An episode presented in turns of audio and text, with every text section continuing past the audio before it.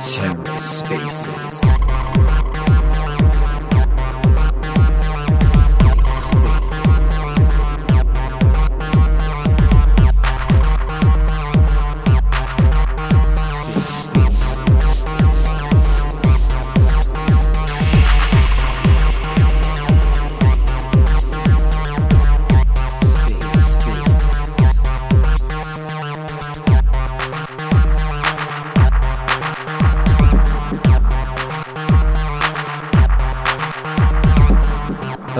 welcome to the Ether. Today is Friday, October 21st, 2022. Today on the Ether, UPA celebrates Global Encryption Day, featuring speakers from Manta, Orchid, Secret, Zcash, and Nym. Let's take a listen. Oh, I see our first person, Ahmed. Uh, I'm going to bring you on as a uh, speaker. And as we're doing this. Still got a few more uh, people that we're bringing on board. Got Orchid inviting over to speak as well. So we've got Orchid and Ahmed that have just been invited. Um, bring on other people as I see them pop in. All right, Ahmed's up on board. Now we're uh, waiting on just a couple of other people. Hope everyone's doing okay today, and um, we're going to start the conversation off um, in just a few minutes, get a quick round of introductions. Um, also, going to talk a little bit about um, privacy and encryption. Got some questions coming up, and then would love to just kind of end the conversation by opening it up to conversation and questions from the community. Um, and there's two ways that we can do this. The first way is uh, if you just go into our um, the the tweet that we posted uh, and just post your questions there. You know, I, I can go and read those questions out loud to the uh, panelists. And then the second way is just you know raise your hand on this uh, Twitter live or Twitter space, and uh, we'll bring you up and you can ask directly yourself. Um, yeah. So that being said, right, we are just uh, waiting on a couple of other speakers, and uh, we'll be starting in just a couple of minutes. Um, Orchid, I'm not sure if um, you're representing Travis or not, but I'm uh, invited you up here to come speak. So you know, you, can tell Travis to come on board, or um, you know, just jump up here yourself. Either way, either either version of you guys are welcome and I believe we're also waiting on uh, Jess from uh, Nym's side. I like this lo-fi study music. Thank you. Yeah, I'm, I'm just trying to give people some indication that the space is going to start, you know, but not really have to speak this whole time because it's just been a lot of speaking throughout the week already, you know. That's very understandable. Well, happy Global Encryption Day, everyone. Yeah, happy Global Encryption Day to you too. This is like privacy Christmas or privacy. Uh, I don't know. Yeah, private. The, the biggest holiday and privacy day or privacy year. Every day is Privacy Day. Wow, that's deep. All right, we'll just give it a couple or more minutes to locate Travis and Jess, um, and then we'll just go ahead and get started. Jess is on. Let's see. Can you see her? Ah, I see two other listeners. Oh man, I don't know if I can.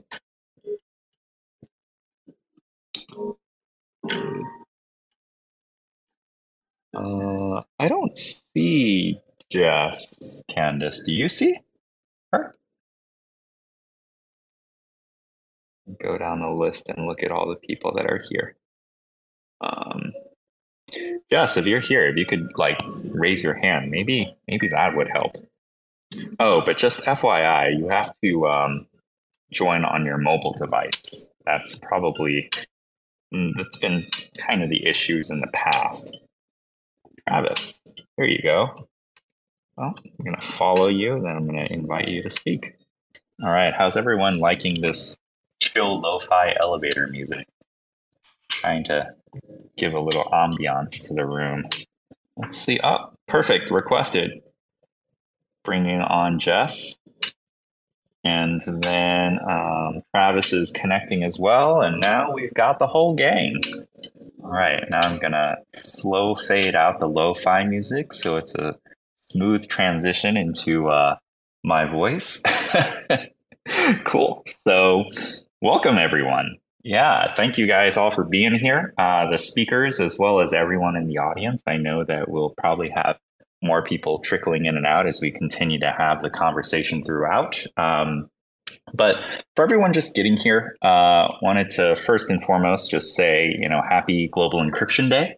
I'm glad that you are all making it out here on a Friday night to, or Friday afternoon or Friday morning, depending on where you are, um, to chat with us about encryption, privacy, uh, specifically around Web3.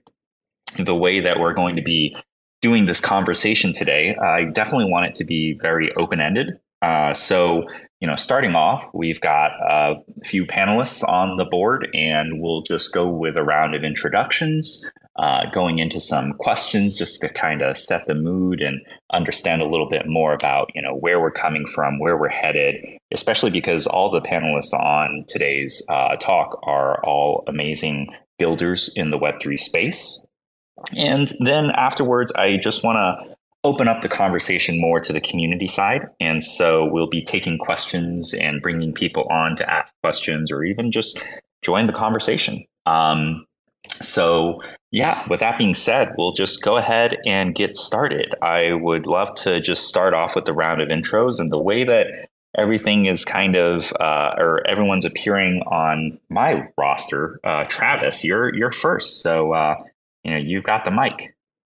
Oh, great! Well, thanks. I'm so happy to be on. Um, and I, yeah, I, I work at Orchid. Our mission is to get everybody connected uh, to the open internet. And I'm the head of product, and I do a lot of marketing work for Orchid as well. And I'm really happy to be here and happy Global Encryption Day. All right. Welcome, Travis and the Orchid team. Uh, next up, we've got Jess. Hello, everyone. Can you hear me? Yes. Hi. Oh, cool. All right. I had a bit of problems joining in. I was in, but you couldn't hear me, nor I could raise my hand. So now I joined with my phone. All good. Yeah. Well, I'm Jess. I am also head of product at Nym and a co-founder.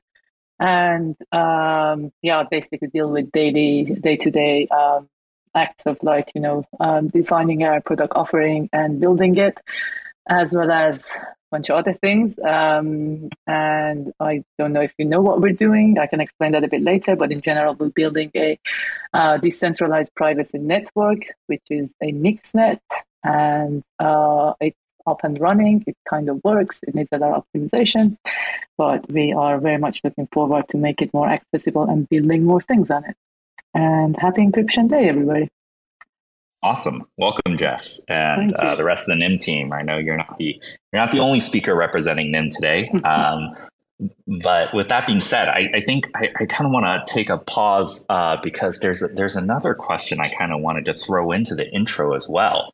Uh, this will be pretty fun. I don't know if you guys have any examples off the top of your head, but you know, one thing I'm super curious about is like, what is the most terrible privacy experience you or someone you know have had, uh, either inside or outside of Web3, as, as kind of part of your intro. So we'll kind of step backwards and, you know, Jess, why don't you kind of take the mic to, to start us off there?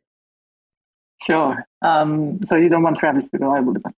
Um, I mean, well, worst uh, privacy experience. Uh, I mean, apart from like uh, when you connect to VPNs or I don't know, um, you know, these current existing tools that you kind of trust them and you don't know, like, okay, am I really being protected? Who's really looking at this? If something goes wrong, who's gonna, you know, what's gonna happen to that data? Is someone's going to like, you know, release that somewhere? I mean, all those all those questions are always in your head. But um, I think something funny recently that happened that I wanted a friend of mine was asking like okay um he was new to crypto and was uh, wanted to um, use uh, some of his crypto money and was asking me. So I've heard like you know was had heard about Tornado Cash and was like you know okay how does this thing work? And because Tornado Cash wasn't working, so I was trying to show him uh, zk money. And I mean, I know, I totally know. I mean, we're at the same stage as they are. Um, all of us are basically building these prototypes. Things don't really work necessarily all the time. So I tried to very, um, um, I think, victoriously was trying to show him like you know these advance advances in uh, cryptocurrency and technology and try to show him how he can uh, shield like twenty dollars. Um, throughout the process, we lost the twenty dollars. It wasn't clear what twenty dollars worth of ETH went. Um, the second time we did it, it worked. So there are these glitches. I think that was the the funniest uh, recent I think failure that I had with uh, privacy tech. So yeah, that was it for me. Um. oh man! All right. Well, hey, if if there's anyone from Aztec in this group that wants to come up and you know redeem yourself yet, right now, I yet haven't had the chance to. I, I know I, I know I know them there, but um, I haven't got the chance to just send them the information what happened. But yeah, I mean these are these are this is the situation we're all in. We try to build this uh, software and all that, and they have glitches. So we appreciate the whole community bearing with us while we solve, solve the issues, but we all uh, know at least you know what our mission is, what we want to build, and you know it takes time. We hopefully are going to get there. So yeah, that was my um, funny, I think, um, interaction with privacy tools recently. Yeah, that's um, I, I I don't know if we should call that a bug or a feature, right? Where like you're you're doing something, you move the money, you don't know where it went. I mean, that's kind of a feature in the privacy space, right? That's the whole point. Yeah, yeah, but I mean, you knew who you were sending it to, right? You were like sending it to your own account, but also when you don't receive your money, then you're like, oh, wow, that was too much privacy. I wasn't expecting that. yeah. Right. Where did it go? Where did it go? Yeah. All right, Travis. Um, what about you? Yeah, you know, the thing that comes to my mind, I don't have a, a personal story right now. Um, but one of the things that came to my mind, maybe in the space, that it's an interesting one to highlight is when the physical addresses of a lot of the people that had Ledger hardware wallets was leaked. Um, and, you know, so the all, all the, the physical addresses of where ledger people actually lived and where obviously those ledger wallets probably resided um, you know was was put out there uh, due to some sort of an informational hack uh, on ledger. And you know it just kind of is a great reminder that oftentimes you know you don't want to store that kind of information. If if you know when you're building things you really want to build things in a way where you're not logging, not storing, not keeping any of that data, just because if you have it, it's just such a liability. Um, so that's the first thing that came to my mind. Um, I, yeah, don't have uh, any other good stories. Yeah, I think the um, the ledger hack was definitely, um, I mean, felt across the industry. Everyone was kind of, you know, nervous and watching their backs for the next few days. And I'm curious, does anyone know if like there were any other like sort of bad follow-up incidents from that hack? I know that all the phone numbers addresses i've been I, I still get random spam emails from quote unquote ledger every now and then. But um, other than that right like have we heard any major sort of stories from that? I don't you know personally i don't know of any. Um, i was curious about this as i traveled to devcon and i was looking like oh my gosh are there any kind of uh, you know physical attacks going on? Um, but you know I, I, I don't think so. I don't think that that's a, a kind of a huge thing. Uh, but I, I don't know. That's just my perspective. I don't have a whole lot of data to back that up. Oh you know what? Talking about physical attacks at devcon this was after the zk house and um, this is pretty crazy. Harry from Nym was he, was with me in the aftermath, but I was I was walking back from the ZK House event, which is where you know we announced the Universal Privacy Alliance.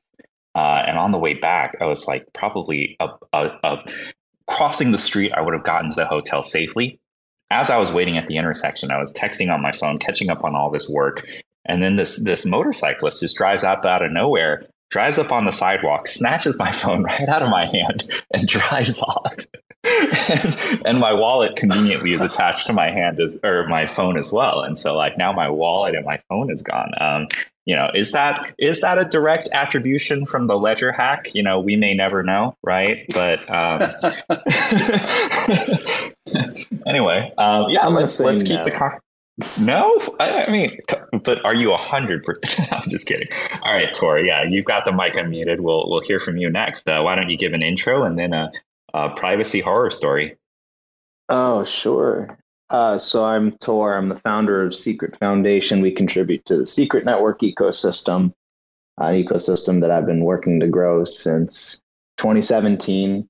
Uh, but the ecosystem goes back even further from than that. It's based on some original privacy research that was done by uh, Guy Zyskind, who's now CEO of Secret Labs, while he was a graduate student at MIT in 2015, where I was as well. Uh, those papers became the foundation for the entire project. That paper was called Decentralizing Privacy. So this is something that we've been trying to be leading on for uh, the past seven years, and we pride ourselves at getting pragmatic privacy solutions into production, not merely as sort of academic exercises. So for the last two years, we've had privacy preserving smart contracts live on mainnet on a privacy preserving L1 in the Cosmos ecosystem. We're super proud of that. We've had tons of usage, a huge community all over the world, again, dating back at least to 2017 when the project was launched in the public blockchain ecosystem. So, a ton of super passionate privacy supporters, especially the secret agents uh, which is part of the core of our community, just agents all around the world advancing the cause of Web3 privacy. Um, so this has been a lot of my adult life at this point working on these issues, but there was some adult life before that. So before MIT, I was a derivatives trader and got out of that line of work because it has more to do with the problem than the solution. Now I'm trying really hard to work on what I would consider to be solutions because there's a lot of truly terrible privacy risks, you know, Web 2 aside, just in Web 3 alone, by default, everything is a privacy risk. But the most amusing one that's not amusing recently uh, definitely didn't happen to me, but definitely happened to a lot of people. Uh, was if you go to celsiusnetworth.com and you can go look up exactly how much every single person lost investing with Celsius Network, and you can look up their real names and you can look up uh, exactly the, the, amount that was lost. Basically, this was all forced out in the public filing. Um, these are kind of nightmares. You know, they, they, happen all the time. It's not. This didn't happen because this stuff was on chain. This just happened because it's a privacy nightmare. But you can imagine if the ETH addresses of all of these individuals are now, of course, linked to their real world identity. And ETH is a public by default network. You can not only see how much they lost with Celsius, you can see everything that these people did from the beginning of time to the present and everything that they will do in the future. It's just, we've made it impossibly hard to break that link. Uh, even if some piece of your data is leaked from outside your control, the fact that these links are really hard to break, but you know, trivially easy to surveil is a massive problem. So we're trying to build part of the solution. So is everybody up here on stage. Uh, so just excited to be celebrating Global Encryption Day with all of you, and thanks for the invitation.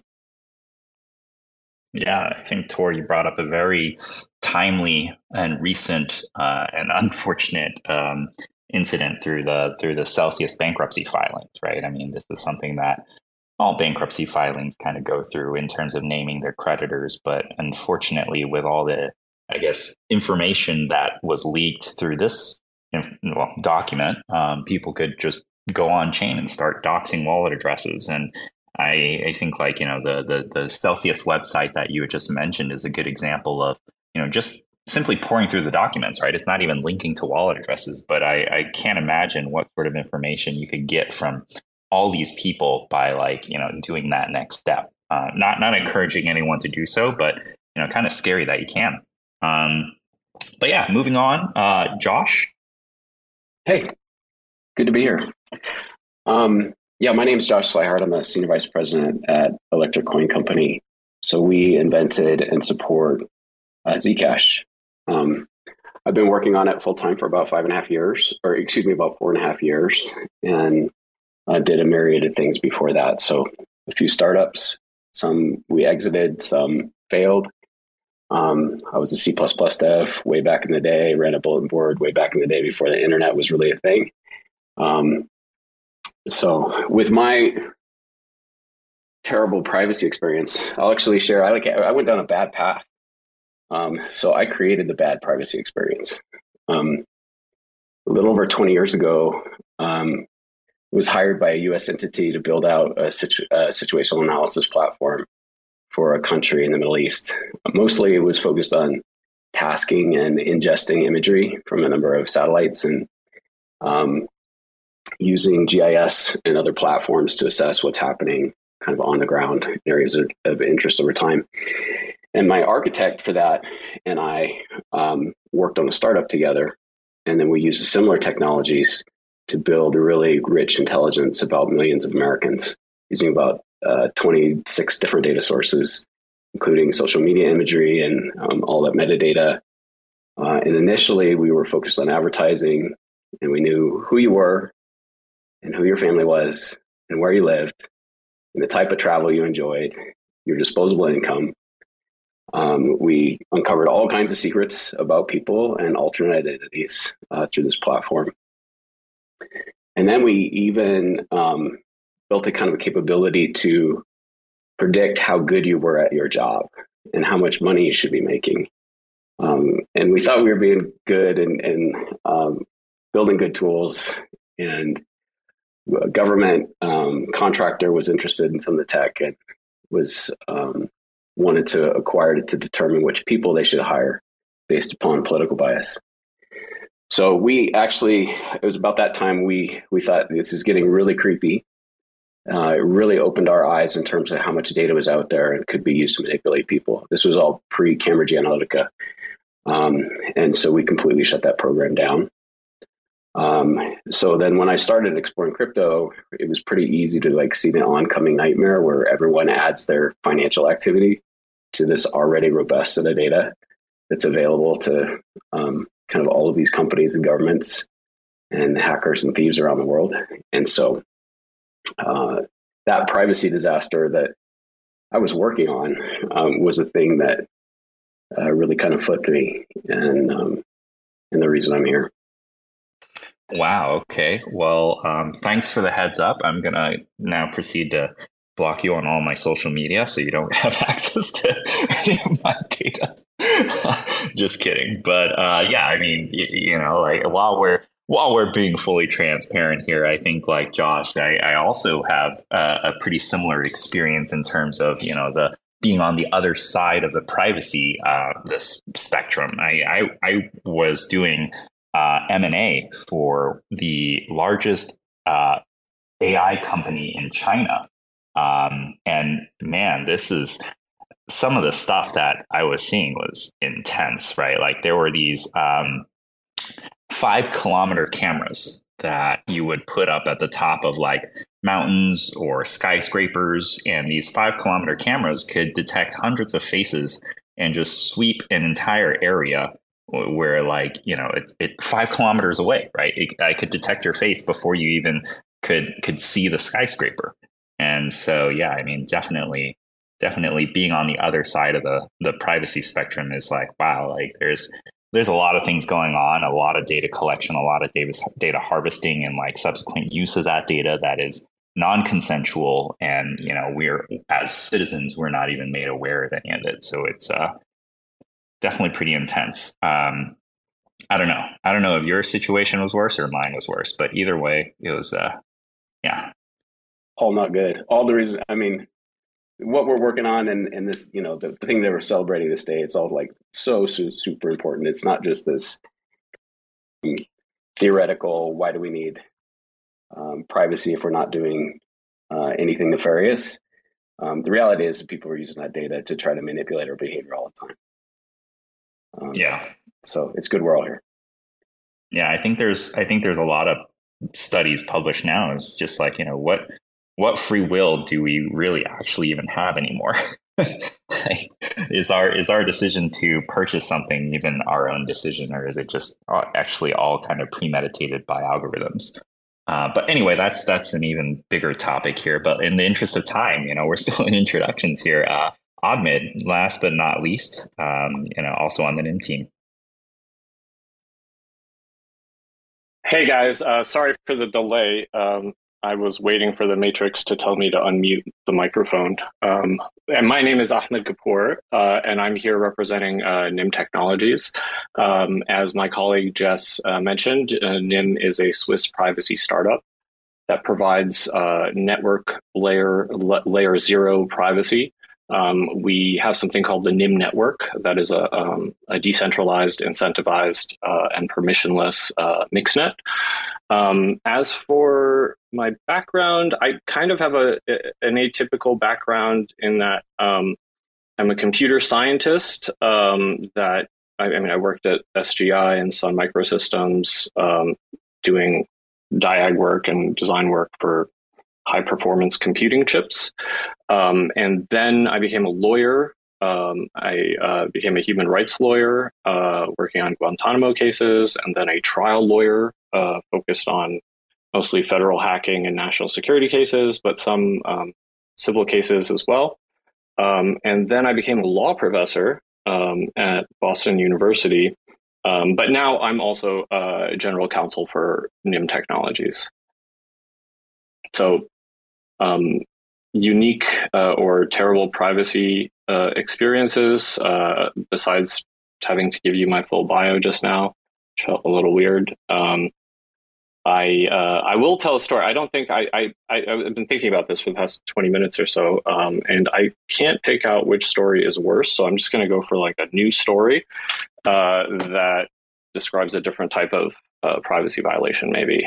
So a few um, years ago uh, in Minnesota, there was uh, a um, like a, a fraud case where this guy walks into a bank and claims to be a local resident um, and uh, takes out like thirty thousand bucks.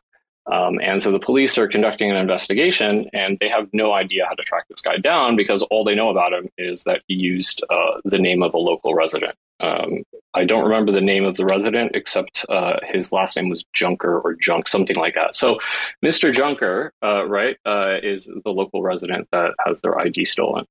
Um, so, in order to find this guy, uh, the police have this idea to request basically all the user information for anyone in the town of like I don't know, fifty or hundred thousand uh, that searched the name of this other guy uh, who is the uh, who who is the the victim of the crime, right? So imagine you're the victim of this crime. Someone just stole thirty thousand dollars from you. It's probably insured. You know, probably get it back, right? On the one hand, but in pursuing the crime, uh, now the police have requested from Google basically all of the, um, the, the the email address, the IP address, the account information for every person in the town who has searched your name over the course of like I think it was two months.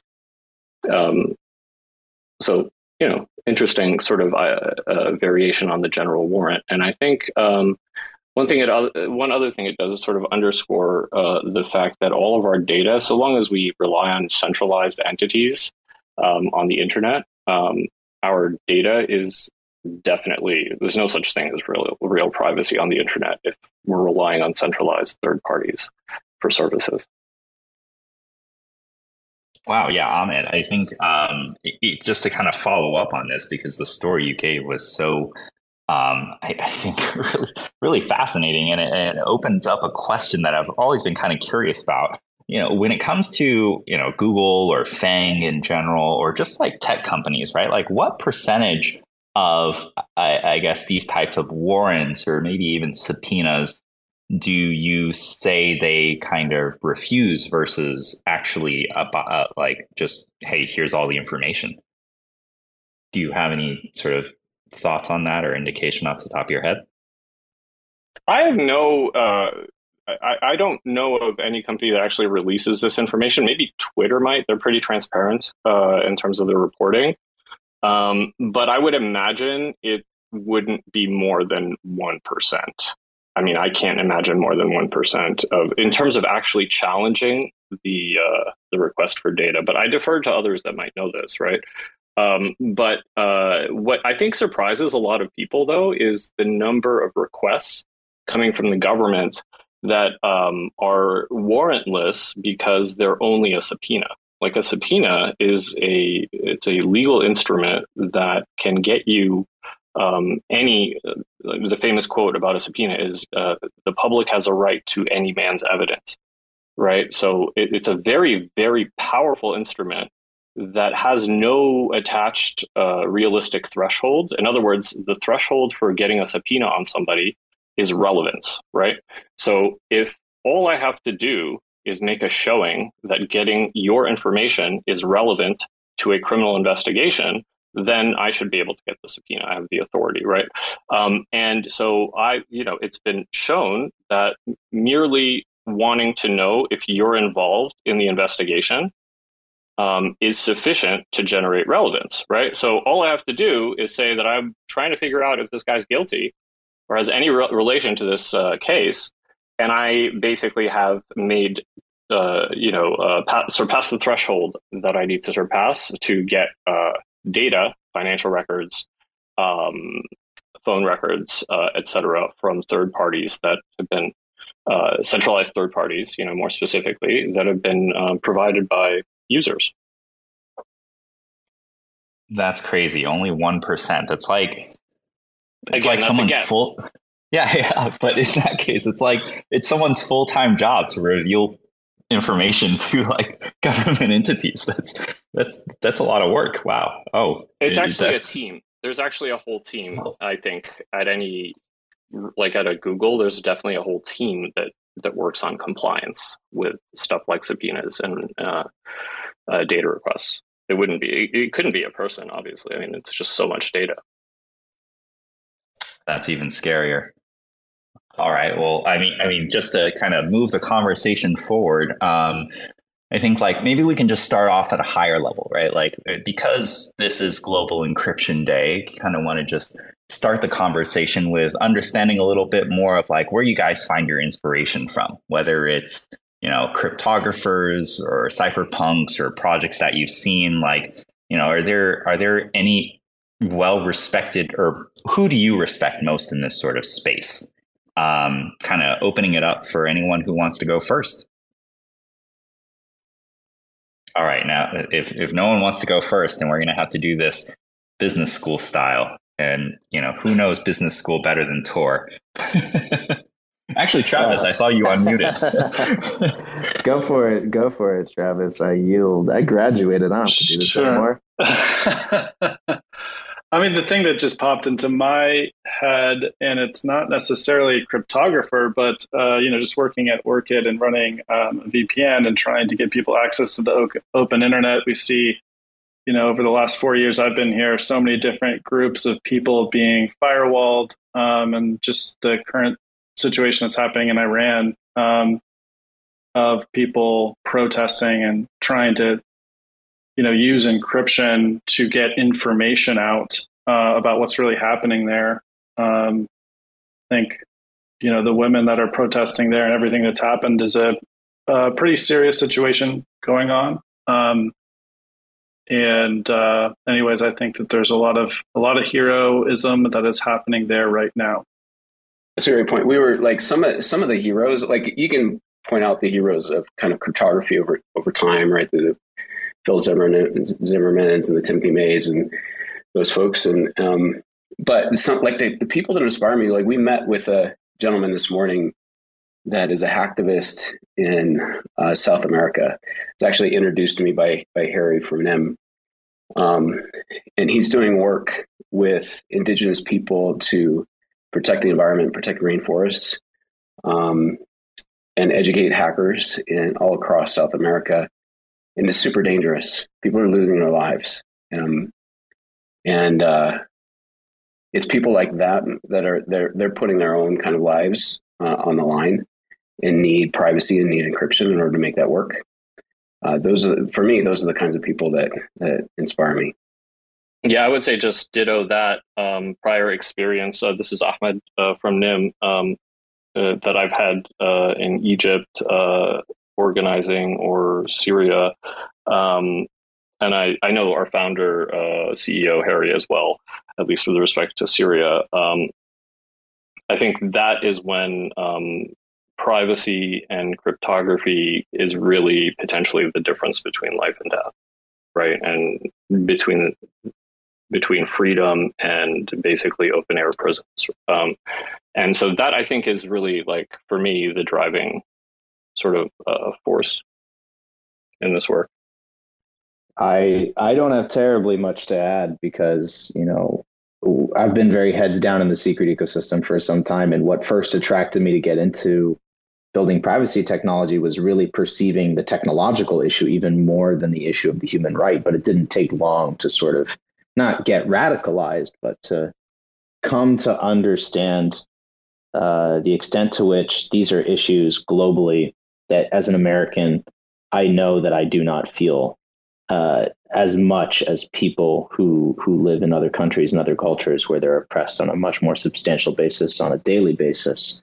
And I learned so much from the stories of people in these different ecosystems that continues to inspire me to just press on on the technical side while knowing that I'll never likely experience anything to the degree that they've experienced. I just have respect for anybody who does things in practice, right? Just anybody who does anything in production trying to bring solutions to real people that see the end user at the end of these solutions very clearly, even more clearly than the problems at hand, knowing that these will have consequences for the people who will then come to rely on these technologies. And in this space, I've, I've worked with a lot of pragmatists. I've worked with a lot of technologists. I've also worked with a lot of academics. Everybody kind of has a place, but the ones who inspire me the most are the ones who want to see these things in action on the ground and aren't afraid to throw themselves in the thick of it. I, I don't even consider myself to be at the extremes of that. I just I see those people. They inspire me. They inspire everybody in our community. And what we hope is that with all the technologies we're creating, we're also going to create more activists and more people who will then be taking to the streets to defend the rights that these technologies are designed to protect as well. Sure, I think I'm the last one. Um, I do also want to say that um, all the time, the fact that there has there have been these free tools that people all over the world could use to basically. I have so many friends in Iran that, and I know their horror stories that just just the simple things of like being able to access information, just being able to like you know access the free world and um, getting your voice heard. Um, there's a lot of hurdles in there, and we kind of now all know what's going on there and how that's happening. And um, until things like this happen, no one would know the necessity and usefulness of these um, technologies and tools. And the fact that so many people basically, you know, build these um, uh, free-to-use tools that purely basically they are ngos they're not for profit and they are there to help people in these circumstances are very inspiring and very nice. And also there is the fact that um, people think that um, apart from like all these social aspects of it and the fact that so many people in so many suppressed parts of the world do need these technologies um, there's the fact that um, we, we, we kind of look at privacy in the way that um, somehow um, you might you don't care for privacy or you don't people think oh, you don't have to care for privacy until you have something to hide which is a very wrong way of looking at this thing because things can go wrong very quickly and very fast and when they do um, you sometimes find yourself in the situations that you don't have any tools to protect yourself. And very um, i think simple examples of this is like uh, we do take for granted the fact that we live in the parts of the world that are kind of free democratic but just like with the case of the abortion, right, in the U.S., um, when some people just come and make this decision decisions on behalf of like you know um, the whole um, country and nation, and then suddenly those who need to, you know, um, you know, if, if, you were a woman and you needed to, you know, um, find yourself places that you could take care of the situation and abortion and you would be you know um, you, you, were worried like you know of using the communication tools that you had or payments for this thing. None of these exist. If things go wrong that we can um, easily go about our business and do our things without having to worry about them. And i mean a good example of this is also like i go back to iran because i know people that this has happened to um, that um, the, the tools that they were using um, on daily basis um, suddenly t- can take against turn against them and be- become this very um, evil thing. So um, i know people who were like using this uh, application called Snapp which is a equivalent of um, uber eats um, that we have here. Um, uh, when uh, some of them were in the protest, uh, their faces were recognized by the um, the, uh, the, CCTVs. There, there were uh, footages of them, and then they used image recognition. They figured who they were, and then um, the police goes um, to the um, to their house. The flatmates open the door and um, tell the police that no, we don't know where the uh, where our friend is. He hasn't been here for a while. And then the police say, "Oh well, you're full of shit. You're lying. he used Snapp and ordered food last night here. So things simple as this, when um, put in the wrong hands or you know in the bad situations, can really turn really um, the whole situation against you. So, and um, obviously these are not things that we think of on daily basis. I mean. It might never happen in this part of the world, but um, if we do have these tools, then you know rogue governments can't also come into power and I mean, it is it is not totally impossible. Like this, these might be very pessimistic view of the world, but I don't know with all these uh, far right um, movements in in Europe, um, climate crisis, with um, I don't know. Like we know we know the world is going to the um, towards a place that um, it calls more and more for privacy protection to prevent these bad things happening. So I think that's my inspiration, and I will quiet now. Sorry, I went for a rant. No, don't be sorry. I think this is amazing. I think all the all the sort of responses so far have indicated two really awesome things and I'm glad that this is where the conversation's heading, right? Because, you know, I had originally asked, you know, what sort of projects and cryptographers and you know the, on the on the sort of like more notable side inspire you guys but the responses that i'm hearing is like there's there's so many problems in this world right now when it relates to privacy that you know for for better or for worse as as josh had mentioned right like it it literally means people's lives. And uh, and it's not about just focusing on you know like what we're doing or what the projects are doing or what the founders are doing but more so like highlighting the, the the the efforts the grassroots efforts that are happening all around the world in places and i guess situations that we probably have never experienced and will be fortunate enough to not have to experience in our own lives. And, you know, Jess, I think, you know, your example with the whole Snapp, I think you said it's called Snapp, um, the Uber Eats equivalent, right? Like, correct. It, that, yeah, that, that, that leads into sort of like my next question because you know with with with these sort of centralized entities no matter how good they want to be necessarily right? Where you where you i think as jess you described it change from like good to evil right? Um, it, it's a single point of failure and you can squeeze that pressure point that could ultimately result in these sort of privacy violations that you know one day this these sort of entities that you originally trusted are now you know working against you right? And so like i'm i'm curious to know like in in a broader perspective, like what what has gone wrong with like centralized privacy uh, narratives and just like centralized applications uh, and how they approach privacy and like what is our response to that in Web three and like how ultimately like how can we do better? Um, oh, I love talking about how when things yeah, went wrong. That I can do. Yeah, Web Web two went wrong in like so many ways. I mean, I, again, like it, a lot of this comes down to just like it does in Web three incentives.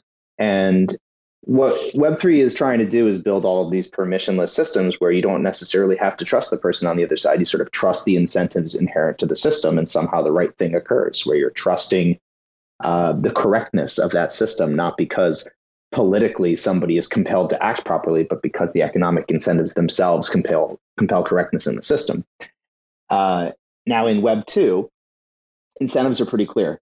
Uh, people wanted to make a lot of money with the internet, and there has always been this weird tension.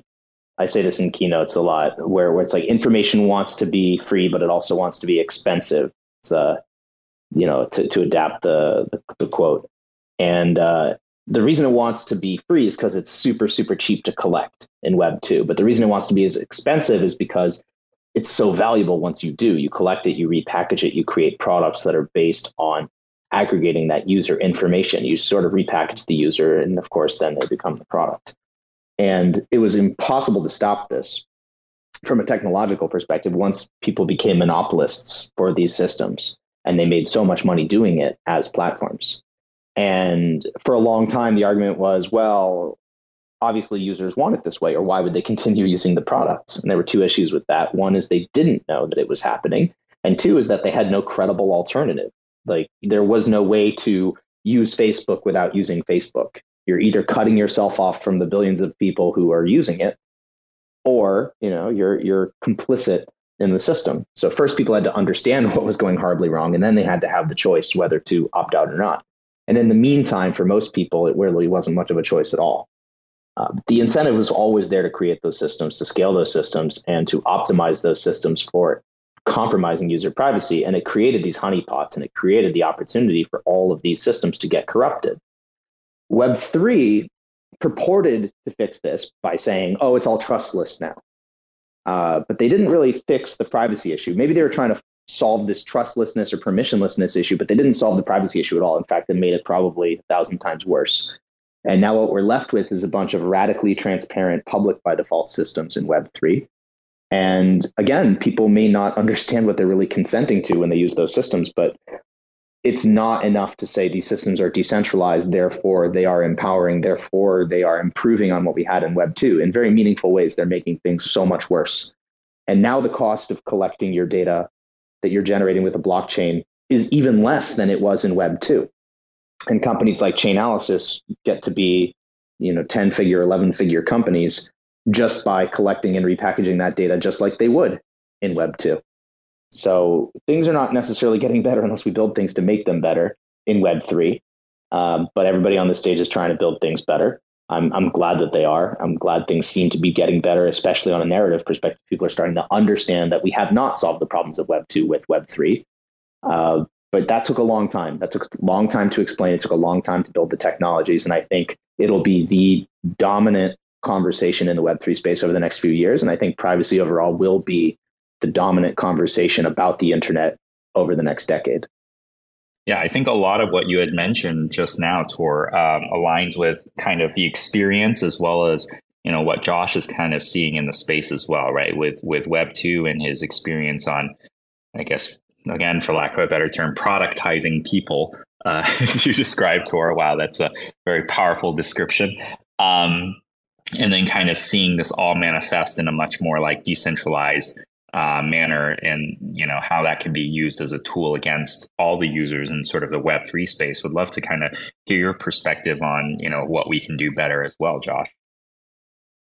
Yeah i, I Tor spot on.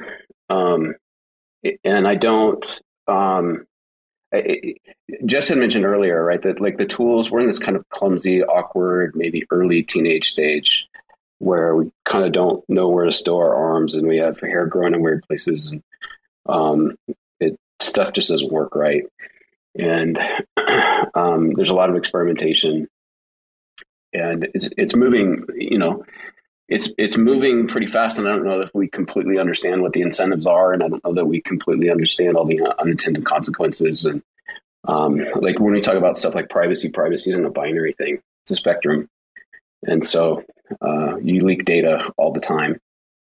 Uh, and anytime you interact across these systems, these kind of now like federated systems, you're leaking information all over the place, and and we don't even know yet. I don't think what the um, what the consequences are. So, I think it's important to be intentional and vigilant, um, in the same way that we do security audits as it relates to uh, the technology, the underlying technology, whether it works. We got to be doing privacy audits, audits, and kind of understanding where all the data leakages are. Um, so, but like just having this many people uh, kind of working on these problems uh, gives me hope. Awesome. Thanks for that input, Josh. Uh, anyone else? Uh, just a short sort of note. Um, so I agree with uh, everything that Tor and Josh um, were saying. Um, I feel like um, a huge part of the problem has been um, basically, I guess, what you might call surveillance capitalism, right? Where the profit model turns on exploiting data. Um, and of course, in conjunction with laws that are designed for a non digital networked world, there's this huge burgeoning sort of like uh, data collection phenomenon. And then because of surveillance capitalism, because of advertising revenue, et cetera. We got better at managing the data. We got better at processing the data. So in many ways, that's a good thing, right?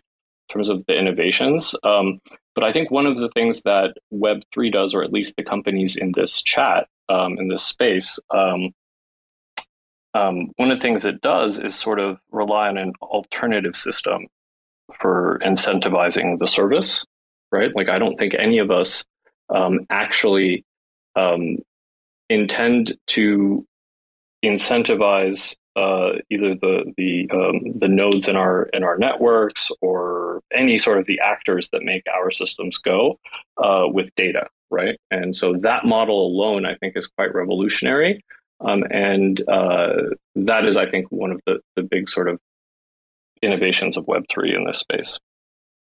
Got it. Thanks for adding that on, uh, Travis.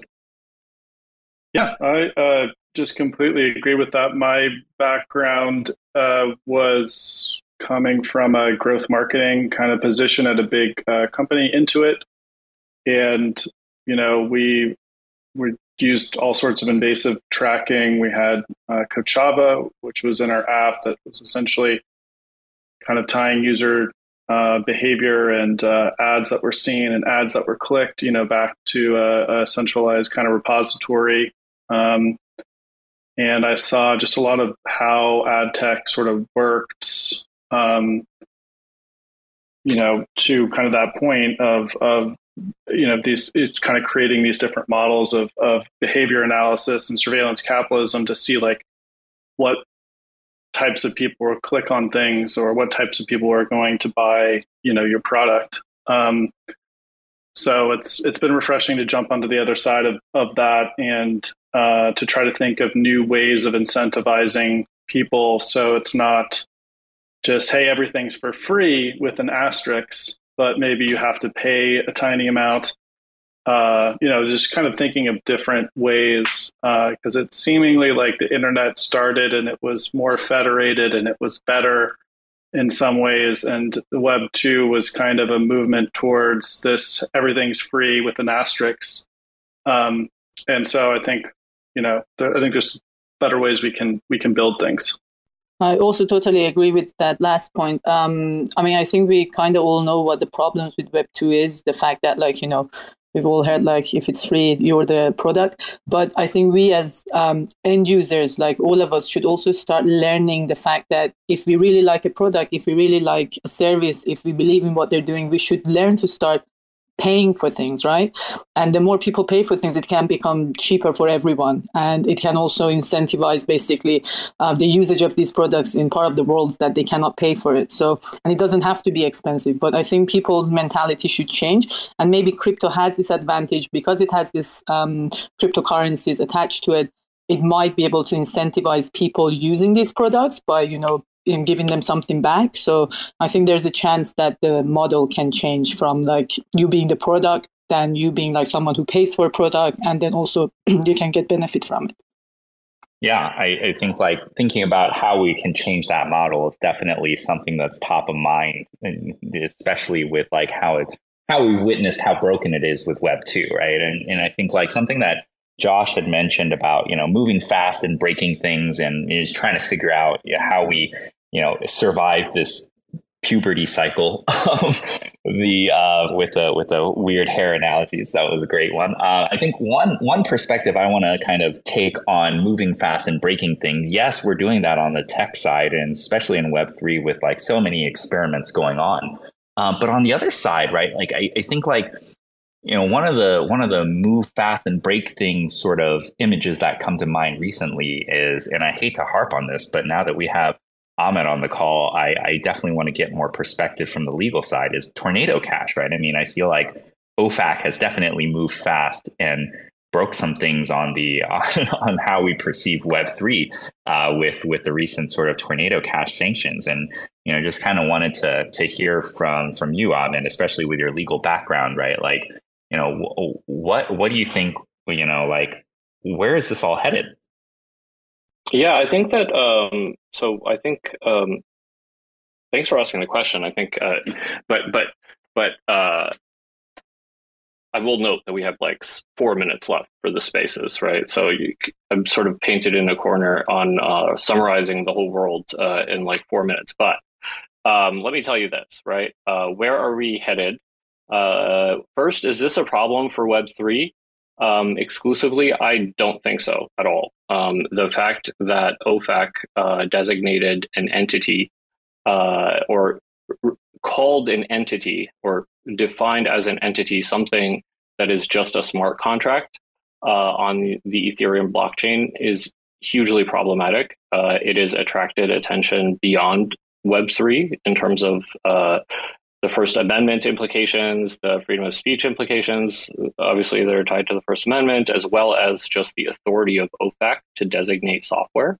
Um, because, uh, you know, it, it's sort of uh, if you're given authority, if the president essentially is given authority by Congress that they may declare a national emergency, in this case, the national emergency that was declared is the one against uh, malicious cyber incidents, uh, overseas cyber operations that Obama declared back in uh, 2015, right? And then you delegate that authority to the Treasury, and the Treasury delegates that authority to OFAC. Um, the original power that Congress gave to uh, the president um, allows the president to designate entities, um, to designate persons, to designate countries, um, but not to designate something like software. I mean, that's that's essentially like a huge first uh, or a question of first impression here is whether you can designate something that is not or more specifically whether or not software is an entity whether or not it can be called a group an organization and so on um, and just that alone i think uh, kind of gives pause to everyone in the tech community writ large, or should give pause to everyone in the tech community. Um, because if the only criteria for uh, designation is that uh, the technology is used by, um, uh, you know, an actor uh, to further uh, an act that we have uh, that, that is under the umbrella of our national emergency, in this case, again, malicious cyber incidents, uh, then that would be like saying, okay, well, AT and T or you know um, uh, a, a, network provider, a phone provider, a tele, telecom provider uh, can be designated for facilitating, um, you know, a communication by um, Al Qaeda or the Taliban, et cetera, when they were designated. It'd be the same sort of thing, right? So we have to dig in a little deeper. Um, is it uh, why you know? So what is the justification essentially that OFAC gave? Uh, for designating uh, tornado cash, uh, besides the fact that uh, the facilitation of ransomware. Um, so, what are the factors that maybe can distinguish tornado cash from other uh, types of software? And that, you know, at least from from the, the, the, legal perspective, from the compliance and legal and analyzing risk perspective, that's something that you have to do, even if you disagree with the, the designation, right? Um, so that you can um, begin to have some sort of like guidance or certainty in sort of where the line is going to be drawn, uh, because this opens it up completely um, to the world of software. Um, am I making sense so far? Are there follow up questions on on that so far? We should actually just do an hour about OFAC at some point. Would love that. I think that you know everything that you've just kind of summarized so far has already been really enlightening. I think, uh, especially because normally these kind of conversations happen outside of anyone with like you know really proper uh, legal experience who's really been watching the space especially around web3 privacy right? And so like just to mm-hmm. just to understand a little bit more about whether or not this is exclusive to web3 versus the broader sort of technology stack right is is already like super i think fascinating. I think the concern that it's a web3 issue uh, is because of the so the national emergency that was declared in 2015 is related to malicious cyber incidents or malicious cyber operations, um, and then you have the Lazarus Group designation, uh, right, which is the uh, the hacking group that did the Sony hack, that did the Bank of Bangladesh, and and so on, right? Uh, um, and then it became okay. We're going after those that facilitate ransomware, right?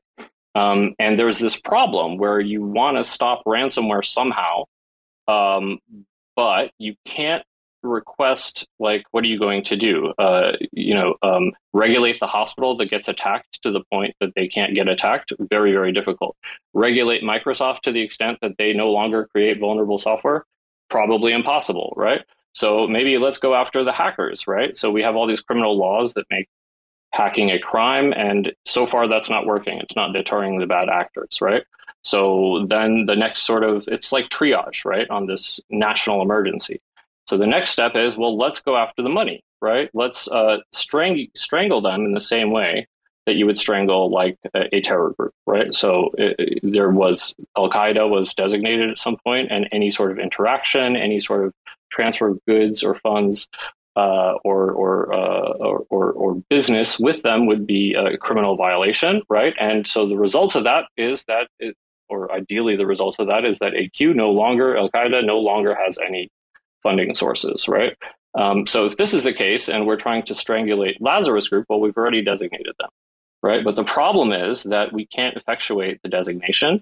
Um, and at least according to uh, sort of the security apparatus, the reason that we can't effectuate this designation, we can't actually achieve our objectives here, is because they're getting around uh, the uh, the um, the sanctions, right? And they're getting around the sanctions using crypto. Well, let's figure out a way then to make them not do that, right? And so it seems as though the the sort of element within that, at least from the strategic perspective, the U.S. government's strategic perspective, it's like the lowest hanging fruit there is probably Tornado Cash, um, and uh, for several reasons that I could probably get into, but like uh, from their strategic perspective, and that's why it was designated. Um, and I don't think that they thought through a lot of the issues that make it potentially a First Amendment nightmare or potentially um, um, a uh, uh, an authority like a, a, delegated authority nightmare for for OFAC or for the executive at large. Um, and you've seen you know some backtracking, like okay, well you can store the code. Don't worry about it. You can read the code you know, next it'll be like you could run the code, but so long it'll be basically like, well, you could do everything that Tornado Cash was doing except for, um, except for, um, except for uh, facilitating uh, uh, desi- the the ransomware attacks by desi- by um, by designated groups, um, which is actually kind of ironic, right? Like you could probably fork the code right now um, call it Tornado Cash 2, and technically it wouldn't be designated. Like it would just be another entity that would later then have to be designated by OFAC. But the problem is, of course, as, every, as you guys know, is um, even if somebody were to do that, it's the issue is getting the pools and then re, in that way getting it up and running again. Um, and so that would be actually an interesting thing to game out. Like if, if there was Tornado Tornado Cash 2 right now, somebody forked the code, put it on the Ethereum blockchain, and then the the sort of associated pools started to form. Um, I wonder if what like I don't know if I were the government what I would do, what I would do at that point. Um, but it's just a, a fleeting thought. All right, guys, you heard it here first. It's two NATO cash. The the the, the revival. finally, finally, um, they're taking my name out of the equation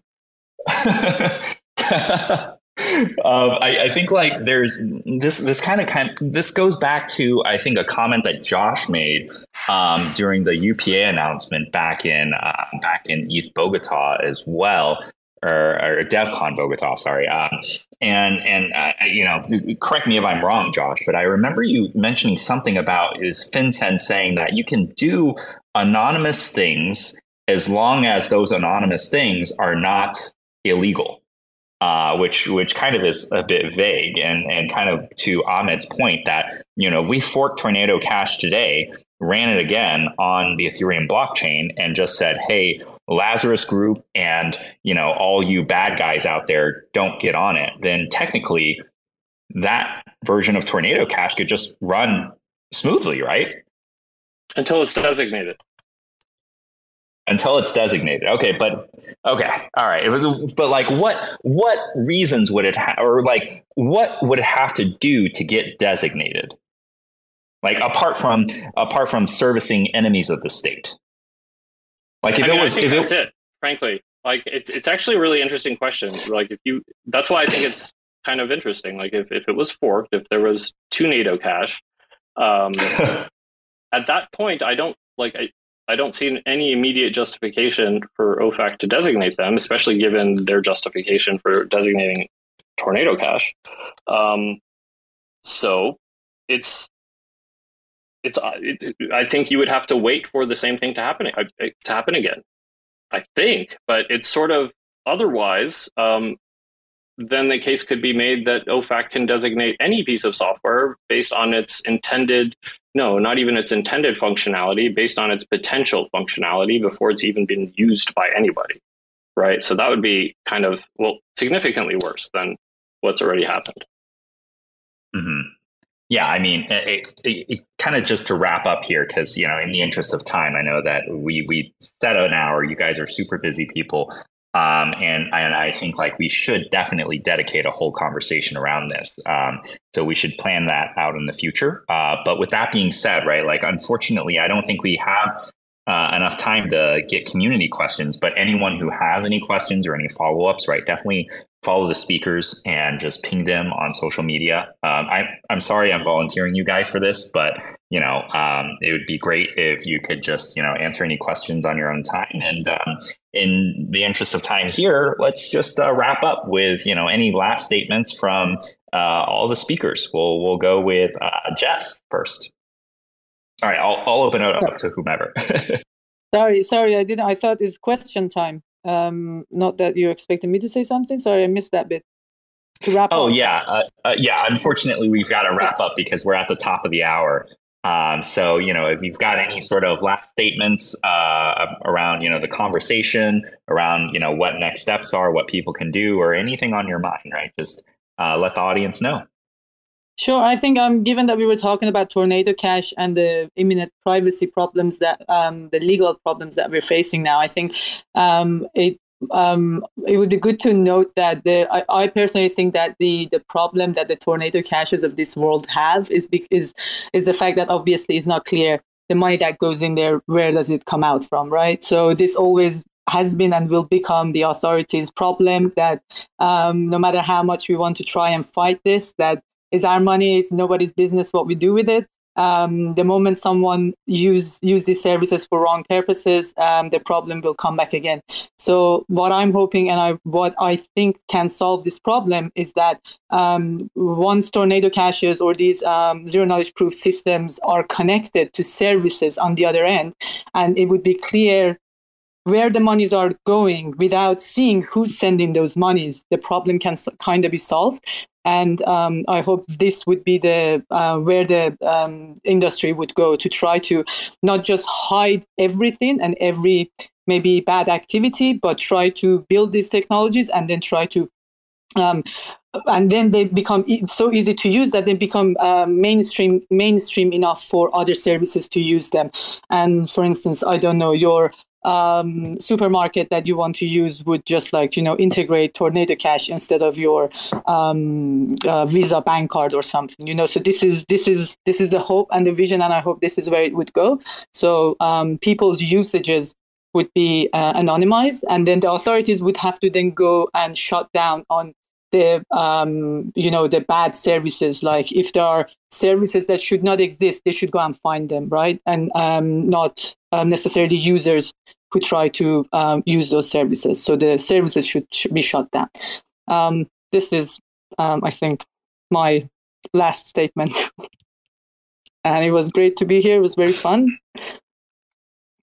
Yeah. Thanks, Jess. Thank you for that. Uh, yeah. And thanks for being here as well. Uh, Travis. Yeah, I think um, it's been a great conversation here and uh, it's a great sort of uh, you know I'm really pleased with the UPA and how this is all coming together. Uh, I think just testing out privacy tools and uh, doing what we can in the space is uh, what we can do at this stage. And um, yeah, I, I'm just happy to be part of this conversation. And I uh, as we kind of see kind of everything that's going around uh, in the world, you know, there's different places that we can help and plug in and help people get connected to the internet um, and think through some of these problems. So um, I just, yeah, thanks everyone. Thank you as well, Travis. Tor?